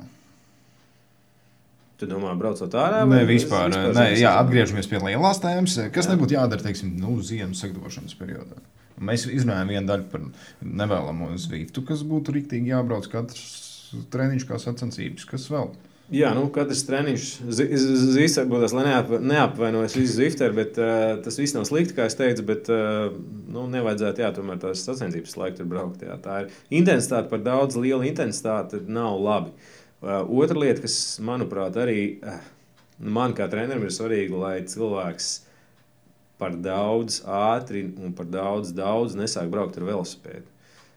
Šo, ja es zinu, ka tā sezona būs gara un man vajadzēs, lai viņš tajā janvārī, februārī un martā brauc beigās stundas uz, uz riteņu, un tad tas tiešām ir vajadzīgs, tad iespējams tagad tos treniņus ir jāga aizvietot ar kaut ko citu. Tāpēc Um, iedot to psiholoģisko atpūtu ir ārkārtīgi svarīgi. Tāpēc nā, nebūtu, uh, kā jau teicu, jā, tas nav riteņbraukšana nav tikai par braukšanu riteni. Tāpēc tur jābūt mazliet radošam un to riteni jāizstāj kaut ko citu. Jo tagad, šajā sezonas brīdī, to var darīt. Jā, tad janvārī tu vairāk riteni ar ko neaizstās. Lūk, tāpēc, jā, tā ir viena lieta. Otra lieta, nu, nevajadzētu, nevajadzētu tā mērķiecīgi audzēt svaru. to mēs runājam, ka tas ir tas, kas ir jānomet. Uh, jebkurā gadījumā, vai tas ir tagad sēžot zālē un, un, un mēģinot dabūt sev muskuļu maskulātu vai, vai, vai ēdot bulciņus uz dīvāna. Um, jā, un nevajadzētu noteikti krist arī nu, teiksim, galējībās. Es teiktu, uh, mans tāds nesezonas, nesezonas mantra vai nosaukums vienalga, tā ir nu, maksimāli liela dažādība. Un, un šis ir ārkārtīgi lielisks brīdis, kad jebkurš no mums var var izdarīt tās lietas. Ja, teiksim, nezinu, man patīk spēlēt futbolu, tad es ietu spēlēt futbolu tagad, jo sezonas laikā to, ir, nu, ne, to nevar izdarīt. Ja, tu nevari atrast ne tam laiku. Tas būs pārāk bīstami, tāpēc, ka tev ķermenis nebūs tam gatavs un tā tālāk. Ja, tieši tāpatās ar hokeju, lidošanu, slēpošanu, peldēšanu, skriešanu, tenisa spēlēšanu, skvošu. Jebko, ko jūs varat iedomāties. Ja. Šis ir tas brīdis, kad mēs to sezonu varam padarīt priekš sevis interesantāku, labāku, paliekot aktīvi, uh, paturot prātā to lielo makrociklu. Mm -hmm, mm -hmm. Forši.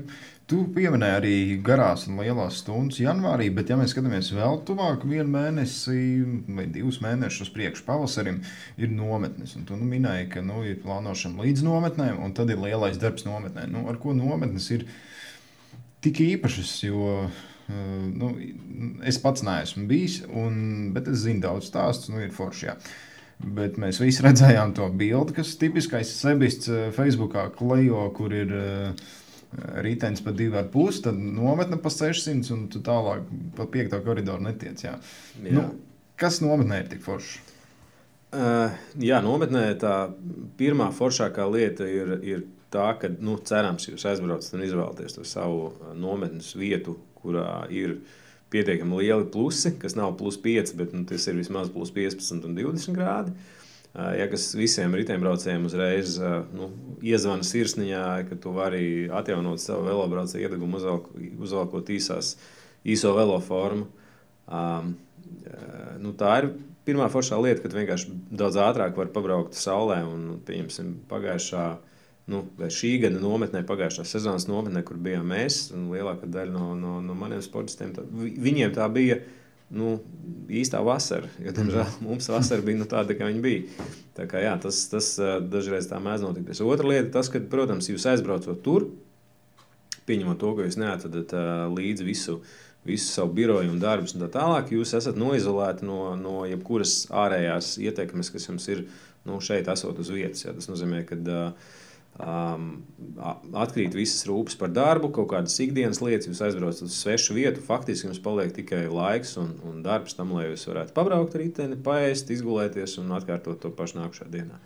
Ja, tā ir lielā, tā lielā pievienotā vērtība, ka jūsu uzmanība un, un spēks tiek fokusēts tikai uz šīm pāris lietām. Ja, un, un arī to lietu un distrakciju vai nu, blakus lietu vienkārši ārkārtīgi maz. Cik apmēram stundu sanāktu sabraukt teiksim, nedēļā? Nu, Gan arī vienmēr, un pat tādiem, tādiem es teiktu, amatieriem ir nu, sāk, vai virs 20 stundām. Ja ir mazāk par 20 stundām, tad es teiktu, ka tā nometne ir tāda ļoti. Ar intensitāti, nu, nē, drīzāk otrādi, ka intensitāte ļoti bagāta. Ja, un, un, un turisti brauc kā reiz vairāk stundu ziņā. Bet jā, 20 un vairāk stundas. Mhm. Jā, nu, pirms mēs ķeramies jautājumiem no mūsu Facebook un tā tālāk, vai ir kaut kas tāds, ko es tam nepajautāju, tu gribētu pateikt par šo periodu? Manuprāt, mēs, mēs izrunājām visas. Vēlreiz vienkārši tās uzsvērst. Mēs pirms tam arī iepriekšējos podkāstos pieskārāmies. Un tad es teicu, jo es atceros, ka man, man saņēma pāris ziņas par to Facebook. Kad, nu, kā tā, jā, Jānis pateica, ka sezonā skriet nav labi. Nu, tagad es varu visiem pateikt, un ieteikt tiem, kas gribēs skriet. Un šis ir tas brīdis, kad vajadzētu sākt skriet. Skriet ir labi. Uh, paklausties tev, ko teica Anita iepriekšējā podkāstā. Viņa ļoti skaisti izstāstīja par, par, par to, kā sākt skriet un ko darīt, ko nedarīt. Savukārt riteņbraucējiem es to ļoti gribētu likt aiz auss, kad tīpaši tiem, mm, kas ir daudz, daudz stundas pavadījuši uz riteņa, jums ir jāskrien. Tas tādā um, negluži pavēles formā, bet, bet tas ir tas, kas jums, ko jūsu ķermenis no jums prasa. Jums vajag mazliet vairāk to, to, to skeletu muskultūru pa, padaudzīt pret asfaltu. Mm -hmm. Tas nav pareizais terminoloģija, bet nu, jums, vajag, jums vajag to triecienu, kas, kas, kas vienkārši skeleta muskuļiem ir ārkārtīgi svarīgi. Lai saglabātu kalnu blīvumu, lai, lai saites būtu normālā darba kārtībā, jā, tā kā vajadzētu, vajadzētu paskriet. Nu, es teikšu no savas puses, ka man tagad skriešana, nu, cik nu tie treniņi bija skriešanas, bet nu, viņi bija un būs noteikti. Tā ir tā kā tāda, tā kā tāds saldais pēc visas tās velo braukšanas. Nu, tu, tu, tu sporto, bet tu dari kaut ko citu, un tas vienalga ir labi. Tas ir, tas ir forši. Jā, tā bija tāda atslodzīta. Nu, jā, noteikti, ka vēl būs. Bet, nu, uh, Labi, paldies par jūsu jautājumiem no Facebook. Nu, tagad es tev sākšu lasīt, Jā, atbildi, oponē un vēl visu kaut ko. Laiskais fanis ar velotreniņu LV formu jautā, vai crossfitam būt vai nebūt? Nu, crossfits jau ir. Bet, eh, ja jautājums ir par to, vai, vai, vai riteņbraucējiem crossfits ir vajadzīgs vai nav vajadzīgs, nu, es teiktu, ka uh, lielākoties ka tomēr nē. Uh, un paskaidrošu, kāpēc. Jo, manuprāt, uh, tā ir mana lielākā pieredze uh, ar crossfit, ir tā, ka pirmkārt tā intensitāte, kas tur ir, ir diezgan par, li par daudz liela. Uh, Treniņi savukārt priekš tā ir, ir diezgan īsi. Es galīgi neesmu pārliecināts par to, ka cilvēki, kas iet uz, uz, uz crossfit nodarbībām, ka viņi, ka viņi tiešām ir spējīgi izdarīt tehniski pareizi tos vingrinājumus, ko no viņiem, ko no viņiem prasa. Jā. Mēs paskatāmies, un tas ir tā viena lieta, varbūt es, nu, faktiski, es pieņemu, ka lielākā daļa ir sirds pulsmetri. Jā, tad, uh, koris vai vispārējais fiziskās, fiziskās sagatavotības treniņam ir jābūt jūsu aerobajā zonā. Vai, nu, vidējām vidējām pulsam jā, jābūt vismaz, vismaz tajā zonā vai pat zemākam. Jo tā slodze paredz to, vai muskuļi, ar kuriem strādājat, paredz to, ka jūs nevarat nu, stāvot plankā. Es esmu redzējis ļoti liels pulss, bet tas ir parasti tad, kad tu nu, neesi. Tas lielais pulss bija 200 pāri. Jā, jā, jā, jā. Ir, ir tā ir arī bijis, bet nu, par to kaut kādā atsevišķās Nu, jā, tas, tas, ko Jānis grib pateikt, ka tas nenozīmē, ka visi vingrinājumi ir aerobijā zonā, bet tas nozīmē, ka uz vingrinājumu tas pulss sakāpj, un pēc, bet, pēc tam viņš uh, Tieši krīt tā. Uh, starp vingrinājumiem jā. vai mierīgākiem vingrinājumiem. Jā, jā, kur pretī tas, kas ir nu, diezgan klasisks crossfit, noteikās, kad jūs uzreiz sākat ar diezgan augstu intensitāti, un tādu viņi arī saglabājat. Tur ir tas sacensību faktors, kas paredz to, ka tev katru reizi jāizdara labāk, kā tu izdarīji pirms tam, vai labākā kaimiņš, vai kaut kā tā. Tāpēc, ja cilvēkiem nav tādas labas bāzes svārcelšanā, kas ir ārkārtīgi svarīgi, ja nav tās, nav, nav tās vispārējās fiziskās sagatavotības, tad crossfits tomēr nebūtu tas, kas būtu pats piemērotākais. Jā. Visādi dažādi uh, Dažādi citi vingrinājumi ar savu svaru mazāks var būt daudz efektīvāk nekā crossfit. Savukārt zāle, vai zāle šajā gadījumā svaru zāle, būtu arī dzen, daudz labāk nekā crossfit manā, manā skatījumā. Crossfits ir piemērots ļoti mazai cilvēku daļai, riteņbraucējiem, es domāju. Ja? Un es neesmu savā pieredzē, un, un es ļoti daudz kontaktējos ar citiem starptautiskiem treneriem, arī viņu pieredzē. Crossfits, diemžēl, nekad nav nesis kaut kādus tādus permanentus, labus augļus. Ja? Kā ar, ar otru trendu, īsie eh, treniņi zālēs, nu, fitnes klubos parasti ir tērīgs kaut kāds, tur mhm. nezinu, joga. Uh, jā, nu, joga ir, joga ir varbūt tās tādā. Es, es drīzāk teiktu, tā, ka joga lielākoties ir vajadzīga un laba. Tiesa, tur arī jāapstāsta uz to, vai tas, tas ir piemērots tam konkrētam cilvēkam. Ja, jo joga ir tāds, tas, ko visi saprot ar jogu, tas ir tāds ļoti lēns, plūstošs process, un ja tas vienkārši ir absolūti pret tavu kaut kādu būtību, nu, tu vienkārši nedabūsi no tā to vajadzīgo pievienoto vērtību. Bet es teiktu, joga ir ļoti, ļoti ok, jo viņi parasti ar ļoti zemu, relatīvi zemu intensitāti, faktiski pārsvarā vērst arī uz tiešām tādiem ļoti statiskiem vingrinājumiem ar, ar, ar bāziskām slodzēm.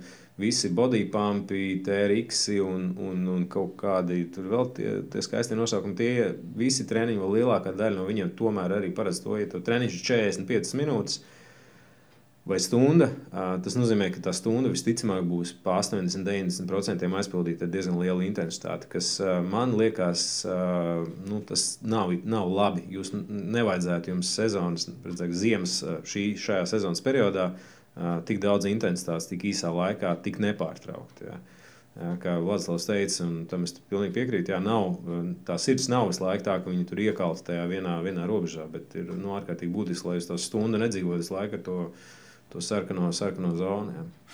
Labi, paldies. Nākamais jautājums no Toma Koha. Es ceru, ka es pareizi izrunāju uzvārdu. Jā. Taisnība vai mīts, ka specifisks treniņš uz turbo, es teikšu, ka turbo nu, trenižera stacionārā Jā. ir efektīvāks nekā tāds pats ārā treniņš? Uh, jā, nē, tas nav mīts. Tā ir pilnīgi patiesība. Šajā, bet tur man ir ļoti svarīgs konteksts. Uh, Ja mēs runājam par ziemu un pieņemam, ka ārā ir sniegs, viss ir sasniedzis, jūs joprojām varat braukt. Bet jārēķinās ar to, ka tas ir tāds tipisks ziemas braukšana. Ja, kad jūs braucat pa sniegiem, lediem tā tālāk, un, un kaut kāda nulle grāda, piemēram. Tad es, ja cilvēkam vajadzētu braukt intervālu treniņu, kas janvārī, februārī ir absolūti normāli jūsu treniņa sastāvdaļa, tad iekšā viņu izdarīt ir daudz efektīvāk nekā ārā. Tev maisīs apģērbs, maisīs uh, Tas, ka tev nav saķeris, tas, ka tev jārēķinās ar visādiem blakus apstākļiem, fiziski tas nedos to vajadzīgo efektu, ko tu vari saņemt iekšā uz trenižera.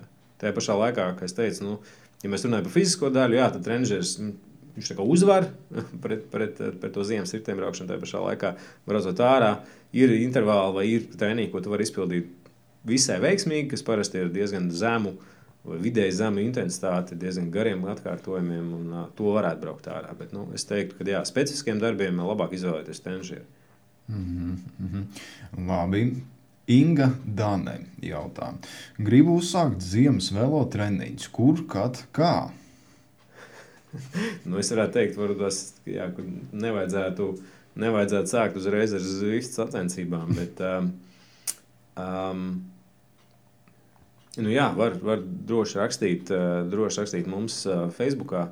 Un, un, jā, tad, tad mēs arī varam izskaidrot, kur, kur un kā to darīt. Ja, ja, ja, jūs, ja jebkurš no jums grib sākt ziemas vel, velotreniņus vai trenēties velo sezonā ziemā, tad jā, viena lieta, ko es ieteiktu, ieteikt aizdomāties, ir velotreniņa iegāde.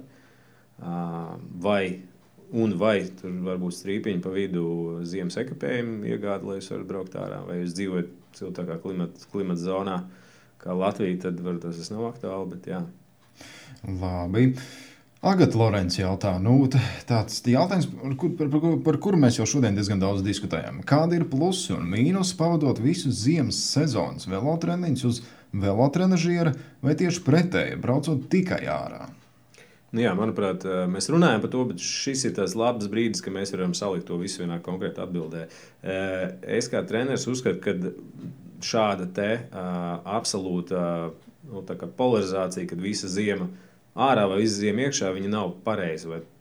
Viņa nav pareiza no tā viedokļa, ka tu nedabūsi vienkārši to maksimālo rezultātu. Bet kā tu pat darba dienās brauksi? Nu, ja tu nestrādā kaut kādu specifisku darba laiku, tad īsti darba dienā ziemā izbraukt treniņā. Nē, var, var, var izbraukt. Var, jā. jā, protams, es esmu pats braucis, kā tagad atceros, apkārt ar gaismām saģērbies un tu, tu izbrauc, nu, izbrauc jā, naktī, jā. atbrauc naktī un, un viss ir par tumsu. Bet uh, to var izdarīt. Bet, uh, Cits jautājums ir, cik tas būs efektīvi un vai tev to vajag dažādā, dažādās tā vārda nozīmēs. Ja? Bet, es teiktu, ka tā nebūtu labākā, labākais veids, kā, kā to sezonu nu, priekš sevis veidot. Ja? Ap, ap tikai ap vienu vai tikai ap otru. Vislabākā kombinācija noteikti ir tāds veselīgs, veselīgs mīksls iegūmi. Iekšā braucot viennozīmīgi būs tie, kad um, tie intensitātes darbi būs daudz kvalitatīvāki. Es teiktu, uz tādiem īsākām, kas īsākās sacensībās varētu ataugļot, at, atalgoties ar labākiem darba augļiem vai labāku rezultātu, kur pretī tikko sacensības kļūst garākas vai tehniskākas. tad noteikti ieguvējs būs tas, kurš būs braucis mazliet vairāk ārā. Labi. Olga jautā, mm, vai mitohondrija darbība tiek ietekmēta ziemas sezonā? Nu, respektīvi, kas notiek ar mitohondriju? Jā, pareizi. Mitohondrijiem. Jā. Mitohondrijiem darbība, respektīvi, ziemā. Jā. Um, jā, viņam notiek tas pats, kas vasarā, vai tas pats, kas vis, visos citos gadlaikos. Viņi turpina strādāt. Um, tie impulsi vai, vai veidi, kā mēs, kā mēs uh, uh, mitohondriju oksidāciju paaugstinām, ir dažādi. Jā, viens no viņiem ir un var būt augstums. Uh, taču uh, ir ārkārtīgi nu, būtiski uh, Es, tas, ko es mēģinu pateikt, ir tas, ka nav, nav, nav jēga braukt ārā treniņus un salt. Jā, no tā ir no tā pievienotā vērtības neiegūsiet. Es nedomāju, ka teiksim, riteņbraucējs var tiešā veidā iegūt no tā, ka viņš trenēs ārā augstumā. Uh, citi ir citi veidi, kā, kā šo mitohondriju darbību ātrāk aktivizēt vai, vai panākt lielāku adaptāciju. Tas ir, šis ir nu, mazliet no konteksta izrauts jautājums. Tā atbilde ir diezgan plaša. Nu, jā, nav, nu, jā. nav tā, ka braucot ārā, ārā augstā laikā, jūs pēkšņi tur izdarīsiet divreiz vairāk efektīvu darbu. Labi. Uh, uh, nu šis būs jautājums, kur mēs jau atbildējām visu podkāstu laikā. Lauris Celitāns jautā, vai velotreniņš ziemas periodā mīnus 20 līdz mīnus 0 ārā vai tomēr iekštelpās? Kā labāk? Kā varat komentēt šo abu treniņu liederību un efektivitāti? Nu, diezgan daudz jau mēs par šo runājām. Jā, mēs diezgan daudz par to runājām. Es vēlreiz vienkārši noslēgšu, pateikšu, ka manuprāt, ir kaut kāds saprātīgais. Uh, temperatūras slieksnis katram gan ir savs, bet tāpat tās, nu, pēc viņa tu skaties uz to, kā tu vari rast, rast aizstāšanu, kādu aizstājēju treniņu tam, tam, ko tu biji plānojis ārā. Jo nu, vēl viena lieta, ko paturēt prātā, ir tas risks. Jums saslimt, jums nokrist, viņš joprojām eksistē. Viņš ir diezgan liels, ja braucat ārā minus 20 grādos. Nu, Es godīgi sakot, nedomāju, ka tur kaut kāda ārkārtīgi liela pievienotā vērtība no tā treniņa. Ja, tur tas riska faktors ir daudz lielāks. Ja, jums atsals kāds, kāds no jūsu locekļiem, vai, vai jūs vienkārši apsaldēsiet plaušas, vai, vai dabūsiet iesnas un tā tālāk. Ja. Nu jā, Gins Rozenbergs jautā, velotreniņš uz ruļļa aizstāt ar distanču slēpošanu. Kādi ir plusi un mīnusi? Jā, viņas nevar aizstāt. Tā ir nu, būtiskākā lieta, ko es gribētu uzsvērt.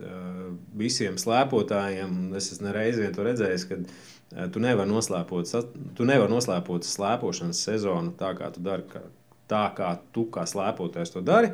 Un tad pāriet uz uh, velo sezonu. Ja? Ir atsevišķi piemēri, cilvēki, kas to var, bet tikai dēļ tā, ka viņiem ir tas veiktspēja tiešām ir ārkārtīgi liela. Uh, muskuļu grupas, līdzīgi kā skrienot, ir līdzīgas, bet viņas darbojas pavisam savādāk. Ja? Uh, Tādēļ uh, viņu, un es esmu nu, pirmais cilvēks, kurš teiks saviem sportistiem, ka tikko būs sniegs, tad ejiet slēpojiet, tāpēc ka es uzskatu, ka slēpošana ir ārkārtīgi labs veids, kā papildināt un dažādot savu uh, velo sezonu. Ja? Nu, Galu galā mēs visi trenējamies arī priekšdēļ. Protams, un, jā, ir kaut kāds un, un, kaifs no tā visa. Latvijā tas sniegs ir tik reti, kad, eh, kad nu, ir brīdi, brīdi, kad viņš ir, viņu vajag izmantot, izmantot nu, pēc iespējas vairāk. Ja? Tā kā aizstāt viņu var. Intensitātes sadaļu es uzskatu, ka nav jēga to darīt. Ja? Tāpēc, kad Līdzīgi kā Anita minēja par skriešanu, slēpšanu tieši tāpat. Tavs slieksnis ir citur. Viena vienkārši iemesla dēļ, jo braucot riteni, jūs darbojaties statiskā pozīcijā tikai ar kājām, vai gandrīz statiskā. Tad slēpojot, jūs darbinat visu savu ķermeņa augšdaļu, lielos rokas muskuļus, kas uzreiz pieliek pie, pie, pie jūsu sirds ritma pietiekami daudz. Ja, tāpēc, nu, tā, jā, tā pārējai uz, uz intensitāti, vai intensitātes treniņu uz slēpēm būs. Nu, sarežģīti. Viņi nav, viņi nav efektīvi priekš šitiem braukšanas. Mm -hmm. Un tālāk Gins jautā, kā var uztrenēt pareizi pedalēšanas tehniku, vai ir kādi treniņu paņēmieni? Jā, nu, labākais vien, ko, vai ko vajadzētu sākt, ir uh, vajadzētu iegādāties vai aizņemties vispirms no kāda veltni. Mm -hmm. Jā, tas ir tas, kas uh, mazliet vairāk izgaismos un parādīs to, to, to cik laba vai slikta ir jūsu pedalāža. Jā, YouTube vienmēr atrodam dažādi, dažādi pamācību video, kā sākt, ko darīt. ir atrodami dažādi faili.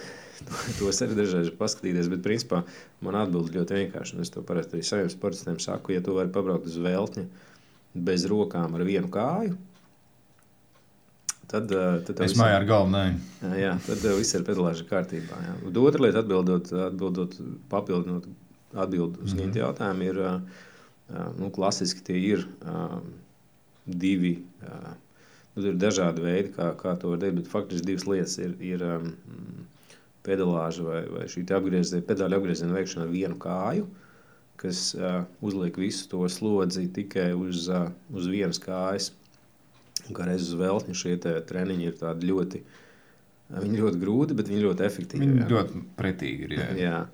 Jo tas liek strādāt dažādām, vai precīzāk, tām vājām muskuļu daļām, kas, kas atbild par kājas apgriešanu. Jo īstenībā riteņu braukšanā pedalāža ir arī gan, gan šosejā, gan, gan um, kalnu riteņu braukšanā ir ārkārtīgi svarīga. Cik efektīvi jūs to spējat izdarīt, cik, cik labi jūs to varat izdarīt. Ja? Un šie vingrinājumi ir tie, kas, ko noteikti ir jēga ir nesezonā darīt. To dara pilnīgi visi. Vienalga, cik, cik jūs daudz vai maz braucat, un cik labi vai slikti ir jūsu panākumi, jā, tas visiem jādara. Tā kā brauciet ar vienu kāju, tur tas intervāls dažādot visādi, dažādās kadencēs. Jā, ir droši arī paskatīties YouTube, tur ir, mm -hmm. ir, ir daudz lietas. Kāda ir atšķirība starp ātrajām un lēnajām muskuļu šķiedrām pedalēšanas laikā? Um, ātrās, uh, nu, īstenībā maza ma maza, redzēt, viņi ir tā jāsaka, bet tajā pašā laikā viņi parādās tikai tad, kad, tad, kad jūs sākat darīt vai nu ļoti augstu, sākat iet ar ļoti augstiem apgriezieniem, kas būtu, es teiktu, nu, virs 140 apgriezieniem. Jā, jūs, nu, tās ir tās ātrās muskuļu šķiedras, bet galvenokārt tomēr atšķirās arī tas, tā, tā jauda, ko jūs tur darat. Jo, bez slodzes mītnes ar 180, 200 uh, apgriezieniem nu, var uztrenēties gandrīz jebkurš, mm -hmm. gandrīz, gandrīz jebkurš īsā laikā. Bet, ja es jums pateiktu jaudas slieksni, kuru vajadzētu noturēt, tad to varētu savukārt izdarīt tie, kuriem ir tās augstās vai nezinu, ātrās muskuļu šķiedras iedzīmes. Uh, izteikti vairāk. Un tā ir arī būtiska, būtiska lieta, kas ir, kas ir jāsaprot. Ja, šī proporcija faktiski lielā mērā, vai lielākā, lielākoties tiek noteikta ar ģenētisku iedzimtību. Jā, gan vienu, gan otru var mazliet ietekmēt. Lēnās šķiedras var ietekmēt daudz, daudz efektīvāk nekā tas var izdarīt ar ātrām. Tāpēc tie, kas nav sprinteri, viņi nekad par tādiem nekļūs. Bet sprinteri vienmēr var pievilkt tās, tās savas uh, lēnās muskuļu šķiedras, lai viņi brauktu garākus gabalus. Šoseis sprinteri viss ir, viss ir ļoti labi arī uh, nu, šo lēno muskuļu šķiedru kontekstā. Uh, Labā ir mm, tas testiņš, ne, kad tas nosaka, tu esi vairāk tur tas vai tas. Tur, jā, tas ir viens palieciens. Palieciens, jā. Palieciena augstums, precīzāk sakot. Bet nu, tas atbildot... laiks, cik tu jā, laikam jā. atrodies, vai, vai, vai augstums, Nē, augstums, augstums, jā. augstums, jā. Mm -hmm. uh, un, un, uh, jā, bet braucot ar, ar, ar, ar klasiskiem 90 apgriezieniem minūtē, ir, ir ļoti maza starpība. Restīvi, tas, to, kādu kadenci jūs turēsiet, uh, to nenosaka jūsu muskuļšķietas sadalījums. Tā ir vienkārši fizika, kas, kas visiem ir jāzina, kā braukt ātrāk, efektīvi. -hmm. Labi, ejam tālāk. Jēkabs Stankēvičs eh, jautā, ja viņš grib braukt Vivus MTB garo distanci, vai viņam vajag iet uz svaru zāli vai nē? Nu jā, mēs, mēs to laikam jau atbildējām. Es teiktu, ka eh, vajadzētu iet, bet tā secība ir ārkārtīgi svarīga. Mm -hmm. tad, kad, tad, kad tā tā kore vai vispār fiziskā sagatavotība ir, tad zāle noteikti nāks par labu. Labi, tālāk eh, Mārtiņš Marnauza. Es ceru, ka es pareizi izlasīju, bet nu labi. Kādi specifiski intervāli treniņu un cik bieži būtu jāizmanto, lai ziemas periodā iekštelpās uz treinera sagatavotos sacensībām ar 2500 kāpuma metriem šosejai? Ļoti garš jautājums, Mārtiņ, ārkārtīgi. ārkārtīgi. Nu, respektīvi, kā jātrenējas, lai uzbrauktu divas puses, uh, savāk divas puses metrus? Nu, um, tas ir ļoti, ļoti specifisks jautājums īstenībā. Es, um, man būs grūti nosaukt uh, kādus specifiskus intervālus, jo arī tie 2,5 metri viņus var savākt ar viņu ar diviem kalniem, un viņš var savākt ar 22 kalniem. Jā, un, un no tā izrietīs arī tie, tie gan intervāla garums, gan intensitāte, kādās, kādās, kādās tas tiek braukts. Bet, um, es drīzāk atbildēšu tā, ka es uzskatu, ka sagatavoties var. Vai tikai braucot iekšā, noteikti nē. Tas nenozīmē, arī kā ārā būtu tagad mīnusos jābrauc. Jā, bet nu, es pieņemu, ka tās attiecības ir vasarā, līdz ar to arī varēšu kaut ko, kaut ko lietas labāk izdarīt. Bet, nu, mm, vispārējā fiziskā sagatavotība ir, ir, ir ārkārtīgi liela loma tajā visā spēlē. Jo, kā mēs arī minējām, pieminējām Mārtiņus, abus divus, ja, kas brauc kā epiku. Pie tām garajām stundām tas ķermenis vienkārši nogurst. Un, un nogurst visādā ziņā. Un, ja tev ir problēmas ar muguru, un, uh, tas var rasties pie, pie it īpaši pie zemām kadencēm, pie lielas jaudas, braucot augšā kalnos. Tā vēl viena klasika, ja, kad, kad braucot šoseis sacensības kalnos, cilvēkiem sāk sāpēt muguru. Um, nu, tā lieta ir arī tā, ka, par ko tagad tiešām būtu jā, jāpadomā. Bet nu, es Mārtiņam ieteiktu, jā, rakstīt, rakstīt mums, droši vien mēs viņu varam. Satrenēt. Sa, satrenēt, jā, lai, lai tam visam sagatavotos. Un, diemžēl, nu, tie, tas... nu, tas ir pārāk individuāli. Jā. Jā, nu, tur ir katra novirzes, kaut vai tas pašs svars vai ne, vai nezinu, Tieši tur vai augu, ne, labi, augums, ne, bet nu, spēks. Tur, nu, labi, tur ir pārāk daudz vis kaut kā. Nu, pēdējais jautājums, es uz viņu atbildēšu. Adolfs Žunda jautā, kas jādara? Un es atbildēšu, ir jābrauc. Ir jābrauc, jātrenējas. Jā. jā. Paldies, Jānis, par šo garo, ja nemaldos, varētu būt viens no garākajiem ierakstiem. Ļoti daudz informācijas, ļoti daudz noderīgas informācijas. Es novēlu visiem nepadoties, rast kaut kādu motivāciju un trenēties, trenēties pareizi, trenēties gudri. Tu, Jānis, saki, Jā, nu, nedariet muļķības. Esiet, atrodiet, atrodiet to savu burkānu nākamajai sezonai un ne, nezaudējiet prieku par rītiem braukšanu, par sportošanu vispār. Ziema ir foršs brīdis, kad trenēties. Paldies, Jāni! Čau! Čau tā visiem! Paldies, ka klausījāties! Meklē papildu informāciju un uzdod sev interesējušos jautājumus zem podkāstu posta, uz kuriem atbildēs Trentvino vai treneris Jānis Mūsiņš nākamajos podkāstos. Meklē citas raidījumus, SoundCloud un iTunes. Raidījumu veidoja Vladislavs Padvīnskis. Tiekamies ielās!